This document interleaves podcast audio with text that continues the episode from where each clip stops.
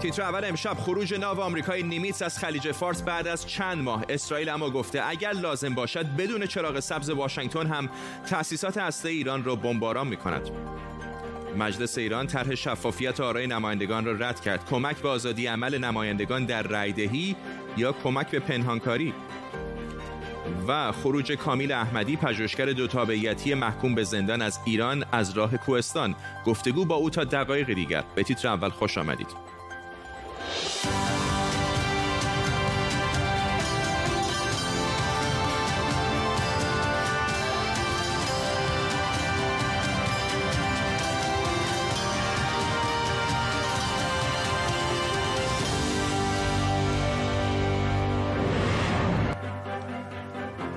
سلام به شما. همزمان با خروج ناو هواپیمابر آمریکایی نمیتس از خلیج فارس زاخی هانگبی وزیر امور شهرکسازی اسرائیل گفته آمریکا هرگز به ایران حمله نمی‌کنه و برای اسرائیل چاره ای جز اینکه در آینده به تنهایی به ایران حمله کنه باقی نمونده. صحبت های او واکنشی بوده به خبر نصب سانتریفیوژ های جدید در سایت های نتنز و فوردو.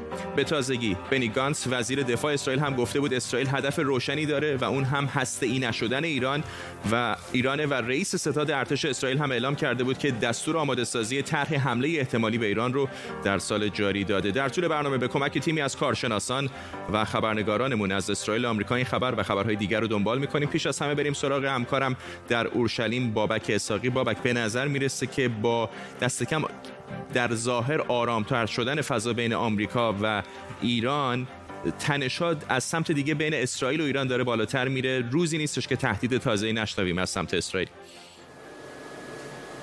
بله همانطوری که گفتی فردا در چند روز گذشته ما تقریبا هر روزه از هشدارها و تهدیدات مستقیم نظامی مقامات اسرائیل علیه ایران گزارش میدیم. اسرائیل در هفته های گذشته بر شدت این تهدیدها افزوده. اگر دلیل اون به قول معروف پیامی برای جو بایدن نباشه که قرار هستش که به زودی گفتگوها را برای بازگشت به برجام آغاز بکنه این امکان وجود داره که مأموران امنیتی اسرائیل یک سری اطلاعات مهم و دست اولی را در رابطه با پیشرفت جمهوری اسلامی ایران به سوی دستیابی به سلاح هسته‌ای به دست آوردن. ما این را می‌تونستیم از سخنان دیروز یووال اشتاینیس هم بفهمیم که گفتش که ایران می‌تونه تا شش ماه دیگر آغاز به ساخت بمب هسته‌ای بکنه و پس از دو سال به این بمب دست پیدا بکنه. سخنان سخی هنگبی هم بر این سخنها محک می‌ذاره که اسرائیل حاضر حتی بدون چراغ سبز ایالات متحده در صورت احساس خطر به تأسیسات نظامی ایران حمله کنه. بابک اساقی در اورشلیم اسرائیل. ممنونم از تو. خبر فوری داریم تا لحظات دیگر خبرنگارمون از واشنگتن خواهد گفت. ناو آمریکایی هواپیمابر نیمیتس بعد از نه ماه همطور که بهتون گفتم ماموریتش رو در آبهای خلیج فارس تمام کرده. از این آبها خارج شده و قراره به منطقه فرماندهی ارتش آمریکا در اقیانوس آرام و هند منتقل بشه. جان کربی سخنگوی پنتاگون این خبر رو داده و گفته که دولت بایدن از نظر امنیتی نیازی به حفظ این ناو در خلیج فارس نمی‌بینه. همکارم آرش علایی از واشنگتن دی سی به ما اضافه شده. آرش به نظر میاد که این ادبیات مصالحه جویانه دولت آقای بایدن در قبال جمهوری اسلامی داره بیشتر و بیشتر میشه. می‌دونم خبر تازه‌ای داری بهمون بگو. دوازده دقیقه پیش نشریه اکسیوس گزارش داد که آقای انتونی بلینکن وزیر امور خارجه آمریکا دستور داده به نماینده ویژه وزارت خارجه در امور ایران یعنی آقای رابرت مالی که یک گروه از متخصصین و کارشناسان در زمینه مسئله ایران رو گرد هم جمع بکنه تا با جمهوری اسلامی وارد مذاکره بشه. بازم عرض می‌کنم این خبر دوازده دقیقه پیش شبکه اکسیوس داره اکسیوس میگه که منابعی در وزارت خارجه بهش گفتند که آقای بلینکن گفته باید در این تیم مذاکره کننده حتما افرادی که مواضع سخت گیرانه علیه جمهوری اسلامی هم دارن گنجونده بشن. و اکسیوس میگه این نشان دهنده اینی است که آقای بایدن می‌خواد نظر تمام گروه های سیاسی در آمریکا رو در این مورد تامین بکنه. غیر از اون خبر دیگری همونجور که شما گفتی بازگشت ناو نیمیت از پس از تقریبا ده ماه از خلیج فارس نشریه دهیل گزارش مفصلی راجبش نوشته. داشته بود و گفته بود که ده ماه هست که این ناو هواپیمابر الان در منطقه هست. جان کربی گفته که خیلی خدماش خسته شدن بر خود ناو هم دچار استهلاک شده. اما دهیل اشاره کرده بود که قرار بود این ناو هواپیمابر در ماه دسامبر برگرده به ایالات متحده آمریکا. و اون موقع جمهوری اسلامی رئیس جمهوری وقت آمریکا رو تهدید به انتقام کرده بود. بنابراین پنتاگون در اون زمان به ناو نیمیس در میانه راه دستور داده که برگرده و دوباره به خلیج فارس بیاد. و الان هم که دولت بایدن احساس می‌کنه که دیگه احساس نیازی نداره به بودن نیمیتس در منطقه خلیج فارس. ممنونم از آرش شلای خبرنگار ما در واشنگتن دی سی همطور که آرش اشاره کرد. کمی پیشتر خبر آمد که وزیر امور خارجه آمریکا آنتونی بلینکین از فرستاده جدید آمریکا در امور ایران آقای راب مالی خواسته تا تیم مذاکره کننده متشکل از دیپلمات‌های مختلف برای بررسی مسیر پیشرو در مقابل ایران تشکیل بده. موضوع رو از جنبه دیگری هم بررسی کنیم. حسین آریان کارشناس مسائل نظامی از نیوکاسل به ما پیوسته. آقای آریان این خبر فوری هست. ایالات متحده هم ناوش رو از منطقه خارج کرده. هم الان وزیر خارجش خواستار تشکیل کارگروهی در واقع شده برای بررسی مسیر روبرو با جمهوری اسلامی. آیا به نظرتون میاد این فضایی که طی چند ماه گذشته داشتیم که بی 52 در خلیج فارس نزدیک آبهای ایران پرواز می‌کردن اسرائیل دائم تهدید نظامی می‌کرد ایران رو به رو به پایان هست یا فقط این از سمت ایالات متحده است و اسرائیل همچنان نگران؟ خب این مسئله اصلی بین در واقع دو موضوع تقابل و تعامله دولت بایدن بیشک به دنبال این هست که به نحوی با ایران وارد مذاکره بشه. برخلاف دولت دولت ترامپ که با اون مطالبات دوازدهگانه راه هر گونه دیپلماسی را بسته بود. در اینجا دولت نتانیاهو البته با توجه به انتخابات ماه ماست که در پیشه موضوع تقابل رو در نظر گرفته که می‌خواد به ایران حمله بکنه و صحبتش هم همش بر این مبناست. این که می‌تونه حمله بکنه این کار شدنی است از طرف اسرائیل. ولی ترجیح میده که با همکاری آمریکا باشه. حمله رو می‌تونه انجام بده. خیلی مختصر میگم به اندازه یک سال یا دو سال یا سه سال می‌تونه فعالیت های هسته ایران را به عقب بندازه ولی نمی‌تونه محوش بکنه. و بنابراین یه اصرار باطلی است از طرف اسرائیل که می‌خواد به ایران حمله بکنه. اما چرا ناو برگردوندن؟ و این ناو که برگردوندن سه چهار تا که خلاصه میگم. یکی نیازمندی های عملیاتی که این ناو رو برمیگردن. یکی فرسودگی پرسنل که نه ماه در مأموریت بودن شش هزار نفر. و آمریکا هم به اندازه کافی پایگاه در منطقه داره. هفت پایگاه به اضافه پایگاه لیمونیر و اینجلیک و به اضافه سیزده هزار نفر شاخه هوایی سنتکام در قطر. بنابراین به اندازه کافی پرسنل داره. و هیچ گونه تغییر اساسی با خروج ناو نیمیتس ظاهر نخواهد شد برای آمریکا در منطقه. ممنونم از شما حسین آریان کارشناس مسائل نظامی از نیوکاسل با ما. مجلس شورای اسلامی ایران امروز طرح شفافیت آرای نمایندگان رو رد کرد. طرحی که بر اساس اون اسامی نمایندگانی که به طرحها و لوایح رأی میدن برای اطلاع عموم منتشر میشه. در خیلی از مجالس دنیا آرای نمایندگان مجلس علنی و آشکاره. اما در ایران رأیگیری در مجلس شورای اسلامی بدون ثبت نام انجام میشه. در برخی موارد هم رأیگیری با نشست و برخاست و بدون اعلام اسامی موافقان و مخالفان صورت می‌گیره و مثلا گفته میشه که فلان طرح یا لایحه با فلان تعداد رأی تصویب یا رد شده. در مجلس دهم اما گروهی از نمایندگان طرحی به اسم شفافیت آرای نمایندگان تهیه کردند که بر اساس اون بعد از هر رأیگیری در جلسات علنی تارنمای مجلس اسامی موافقان و مخالفان رو اعلام می‌کنه و همینطور اسامی کسانی رو که رأی ممتنع دادن یا اصلا رأی ندادن. آمار حضور قیاب تاخیر تاخیر ماموریت داخلی و خارجی هم باید اعلام بشه. موافقان معتقدن این طرح مطابق با اصل 69 قانون اساسی که میگه مردم باید از آرای نمایندگان با خبر باشن و شفافیت حق شهروندی و زمینه برای اعتماد سازی بیشتر برای مردم میشه. مخالفان اما معتقدن که این طرح باعث زیر فشار قرار گرفتن نماینده ها از طرف مراجع قدرت مثل وزرا و استاندارها میشه و میگن این طرح عوام فریبانه است برای اینکه اتفاقا گروه های فشارن که خواستار تصویب اون هستن. علی اکبر موسوی خوینی نماینده مجلس ششم در ایران از مریلند در آمریکا با مساق خوینی می‌دونم که در همه جای دنیا هم این بحث وجود داره که آیا نمایندگان رأیشون روشن باشه بهتره یا روشن نباشه و مخفی باشه بهتره. شما در کدام کارزار هستید؟ کدوم به نظرتون می‌تونه کمک بکنه؟ سلام عرض به شما و بینندگان عزیز.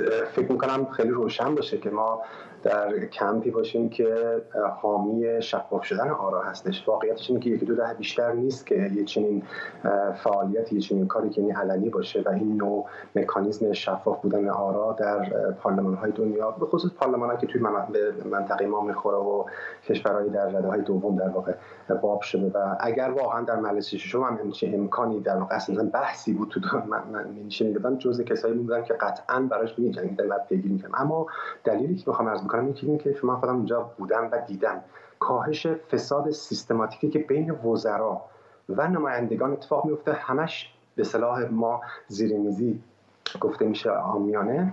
اتفاقی که روزمره داره رخ میده. این فشار که گفته شده از طرف مخالفین واقعا به نظر بهانه است. بحث زینفعانی هستن که از اینجا متضرر میشن و اون کارهایی که می‌کنن به خاطر اینکه دو دوره سه دوره پنج دوره دوباره دوره نمایندگیشون رو تمدید بکنن و به مردم بگن که بله ما نمی‌دونم چه کار کردیم چه کار نکردیم کارخونه زدیم و زد و بندایی که با وزارت اتفاق میفته اینو خیلی کاهش میده. دوم نکته که فکر می‌کنم اشاره نشد در گزارش شما اینکه علاوه بر حضور صدا و سیما اینجا اجازه می‌داد توی این قانون که رسانه های مستقل دیگه هم در کمیسیون ها و در مراکز در موقع چیز موقع تصویب و بحث و بررسی چیز به اصطلاح طرح حضور داشته باشن. این اتفاق بزرگی بود که و این جلساتی که تحت عنوان هیرینگ در دنیا معروف هست در ایران می‌تونست باب بشه. بنابراین نکته به اصطلاح اصلیش اینجا کاهش فساده و من فکر می‌کنم کسایی که مخالف بودن یه جورایی دست اونها رو رو می‌کرد و کار اونها رو سخت می‌کرد.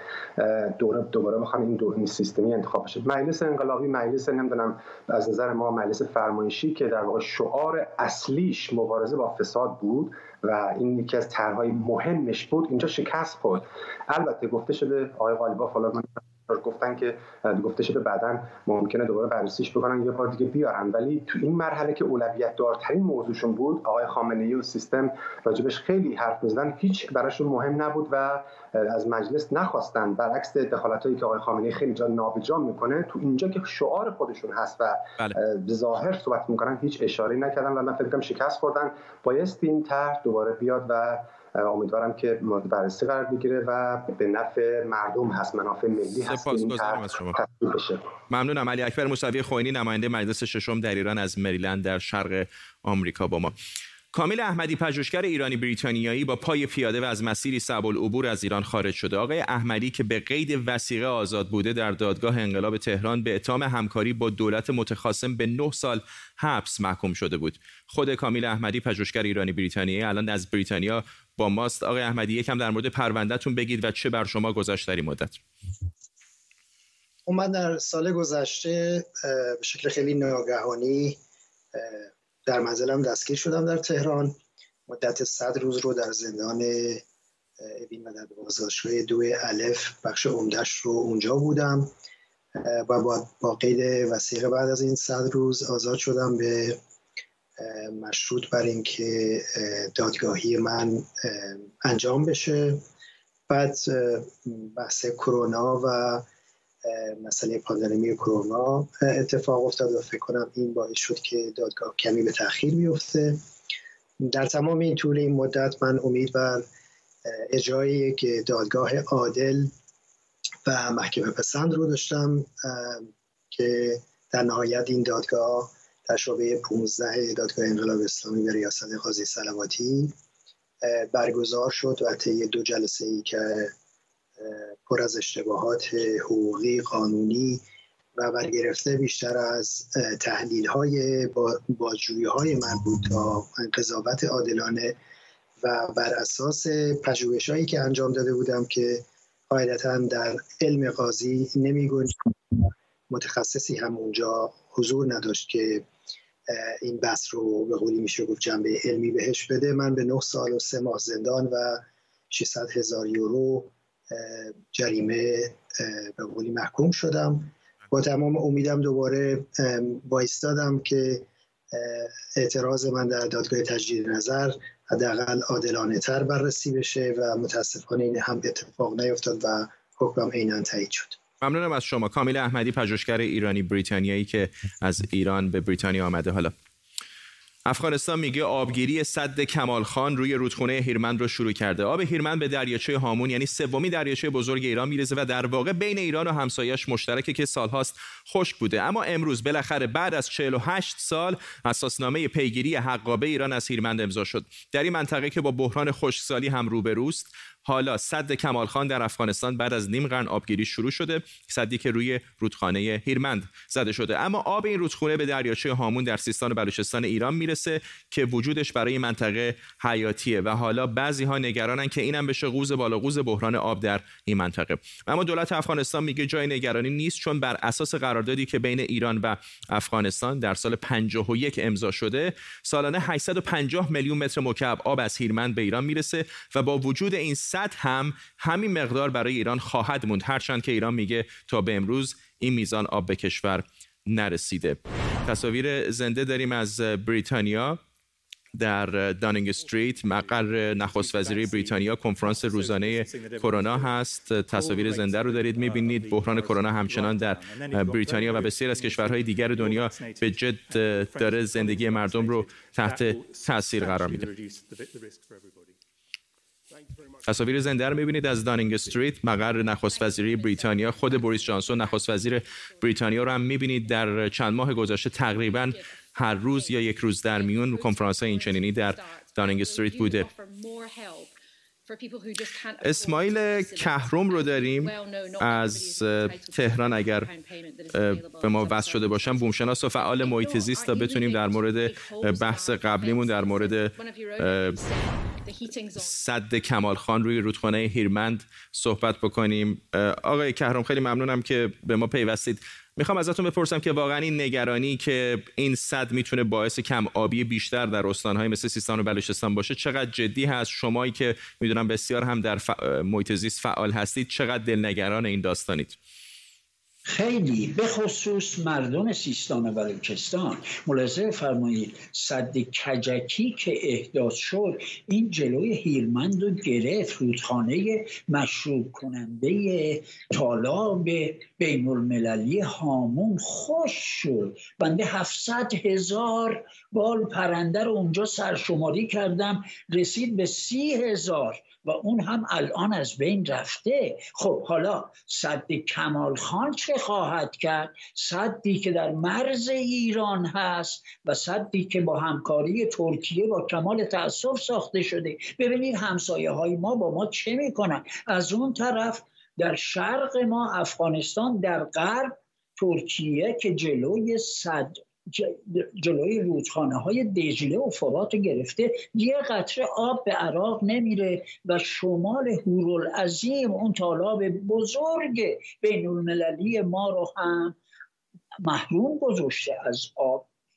این که گفتن جنگ های آینده سر آب خواهد بود الان نارضایتی و نگرانیش در بین اهالی سیستان و بلوچستان الان پیدا شده. ما نمی‌تونیم بنشینیم و در اثر بیفعالیتی وزارت امور خارجه تحمل بکنیم که یک کشوری مانند افغانستان اینجوری به ما تحمیل بکنه. وقتی که این صد آبگیری میشه طبق قراردادها هر ثانیه 26 متر مکعب این عهد در زمان هویدا رئیس نخست وزیر شاه معاهده شد بین ایران و افغانستان. هویدا رفت اونجا.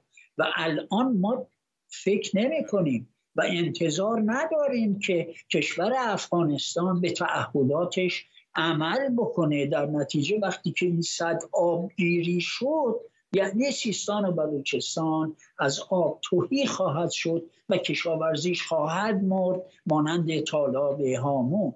اسماعیل کهران فعال محیط زیست از تهران. ممنونم از شما. دوباره تصاویر زنده داریم از دانینگ استریت مقر سکونت و کار نخست وزیر بریتانیا بوریس جانسون که تقریبا هر روز طی ماهای گذشته در مورد وضعیت کرونا در این کشور با تیمش صحبت کرده. دقایق پیش آقای جانسون گفتش که شرایط هرچند کمی رو به بهبود هست اما هنوز خیلی زود هست تا درهای بریتانیا رو به روی زندگی عادی دوباره باز بکنیم. نخست وزیر بریتانیا گفته که نزدیک به 10 میلیون نفر در این کشور تا حالا واکسینه شدن. بریتانیا جمعیت نزدیک به 70 میلیون داره. بیشتر کسانی که بالای 80 سال بودن واکسینه شدن و واکسینه کردن افراد بالای 70 سال هم همچنان در جریان به مدد همین واکسینه شدن افراد بالای 70 سال. آنطور که نخست وزیر بریتانیا میگه فشار تا حدودی از نظام بهداشتی بریتانیا موسوم به NHS کم شده. برای سالهای متمادی نبض وال استریت و بازارهای بورس در دست سرمایه گذاران حرفه‌ای و بانک ها بوده. اما حالا چند وقتی که مردم عادی با همین شبکه های اجتماعی حساب و کتاب وال استریت رو به هم ریختن. اگر دستی در بازار بورس و سهام داشته باشین یا که اخبارش رو دنبال کنید حتما شنیدید که ارزش سهام شرکت گیم استاپ در مدت کوتاهی یهو چند برابر شد. اونایی که اهل بازی های کامپیوتری هستن و سن و سالی هم ازشون گذشته با گیم استاپ آشنان. یک فروشگاه زنجیره‌ای که کارش فروش بازی های کامپیوتری و لوازم جانبیه ولی کار کاسبیش کساد شده بود به اواخر سال 2019 ارزش سهامش از 56 دلار به 5 دلار رسید و 450 تا از فروشگاهاش رو هم تعطیل کرد. الان یک ساله که دنیا با بحران کرونا دست و پنجه نرم می‌کنه اما در حالی که خیلی از حرفه ها با مشکلات زیادی روبرو شدن کاروبار بازی های کامپیوتری حسابی سکه شده چون مردم مجبورن تو خونه بمونن و یکی از اصلی ترین سرگرمی ها هم طبیعتا همین بازی های کامپیوتریه. اما گیم استاپ فروشگاه بازی های فیزیکیه و خیلی ها دیگه دارن به بازی های آنلاین رو میارن. همین باعث شده که کاربران در شبکه اجتماعی محبوب در آمریکا به اسم ردیت درباره گیم استاپ یک بحث مفصل راه بندازن. همین بحث باعث شد که اسم گیم استاپ توی این یکی دو هفته دوباره سر زبون ها بیفته و ماجراش به توییتر هم کشیده بشه. حتی ایلان ماسک هم دربارش توییت کرده و یه عده هم شروع کردن به خریدن سهام گیم استاپ و یک دفعه ارزش سهامش بالا رفته و ده برابر شده. این بالا رفتن ارزش سهام گیم استاپ نتیجه همین کلکل توی شبکه های اجتماعی و کنجکاوی و هجوم آوردن مردم برای خریدن سهامش بود نه اینکه اتفاق خاصی در زمینه اقتصادی برای این شرکت افتاده باشه. اینطوری یه چند روزی بخت به گیم استاپ رو کرد و اما کم کم ارزش سهامش دوباره پایین اومد. بعضی جاها هم خرید سهامش رو غیر فعال کردن. حتی برنامه رابین هود که هدفش رو تسهیل مشارکت عامه مردم در بورس و از انحصار درآوردن سود سرمایه گذاری برای یه عده خاص اعلام کرده بود دسترسی به سهام گیم استاپ رو محدود کرد. حالا خیلی ها دارن میگن این اتفاق یک جور انقلاب سهامداران خورده پا علیه سهامداران بزرگ به حساب میاد. انقلاب آدم های عادی که خیلی ساده تونستن ارزش سهام یک شرکت رو اینطوری جابجا کنند اما بازی تموم نشده و وال استریت داره با دقت و نگرانی رسانه های اجتماعی درباره شرکت ها رو دنبال می‌کنه. بابک جلیلوند کارشناس رمز ارز و فناوری بلاکچین از آمستردام با ماست. آقای جلیلوند آیا واقعا این یک انقلاب هست یا یعنی کسانی که بالاخره تغییر ایجاد کردن در ارزش سهام گیم استاپ برای چند ساعت و چند روز در واقع بخشی از خود سیستم هستن که دارن با همون مکانیزم های سیستم بازی می‌کنن؟ سلام عرض می‌کنم خدمت شما و بیننده محترمتون. عرضم به حضورتون که قطعا یک انقلابی داره اتفاق میفته و البته حالا این انقلاب منظورم مشخصا در مورد گیم استاپ و این موارد اخیر نیستش. ما دنیا در به سمت digitize شدن میره و روز به روز استفاده از در واقع ابزار و تکنولوژی دیجیتالی داره بیشتر و بیشتر میشه. قاعدتا استفاده از این ابزارهای تکنولوژیک و ابزارهای مدرن و دیجیتال خب امکانات بیشتری رو هم به مردم و تمام کسایی که ازش استفاده می‌کنن میده. و خود این ابزار کمکی هستش برای اینکه بتونن با سیستمی که در واقع در حال حاضر وجود داره و داره کارش رو انجام میده مبارزه بکنن یا باهاش تقابل داشته باشن. و اگر از این زاویه نگاه کنیم بله یک انقلابی اتفاق افتاده نه تنها روی این مورد بلکه به صورت کلی توی دنیای در واقع دیجیتال این اتفاق افتاده. شما عقبتر هم اشاره کردید به این نکته که بحث کرونا رو در واقع پیش کشیدید و یک سال گذشته مردم خیلی بیشتر در واقع توی خونه نشستن و این باعث شده که بیشتر از تکنولوژی هایی که توی فضای اینترنت هست بتونن استفاده بکنن و آشنا بشن. باهاش. ممنونم از شما. بابک جلیون کارشناس رمز ارز و فناوری بلاکچین از آمستردام با ما. قبل از پایان برنامه یادی هم بکنیم از علی انصاریان بازیکن محبوب فوتبال ایران که بعد از چند روز مقاومت در برابر کرونا امروز درگذشت. شبکه های اجتماعی پر شده از کلیپ ها و خاطرات او و همینطور پیام های تسلیت. علی انصاریان البته تنها کسی نیست که به خاطر کرونا جانش رو خیلی زود هنگام از دست میده. همه ما امیدواریم به زندگی عادی برگردیم. ولی واقعیت اینه که کرونا همچنان بیماری خطرناکه و نه زندگی عادی هنوز به جریان نیفتاده. و تا تکمیل واکسیناسیون هم هنوز راه درازی باقی مونده. نمی‌خوام موعظه کنم که اصلا کار من این نیست ولی خواهش می‌کنم ماسک بزنید تا جای ممکن از خانه بیرون نرید و دست و وسایلتون رو دائما ضد عفونی کنید. مراقب خودتون و اطرافیانتون باشید. امشب هم ساعت 11 و نیم شب همکارانم در بخش ورزش ویژه برنامه درباره علی انصاریان دارن. تا شنبه بدرود.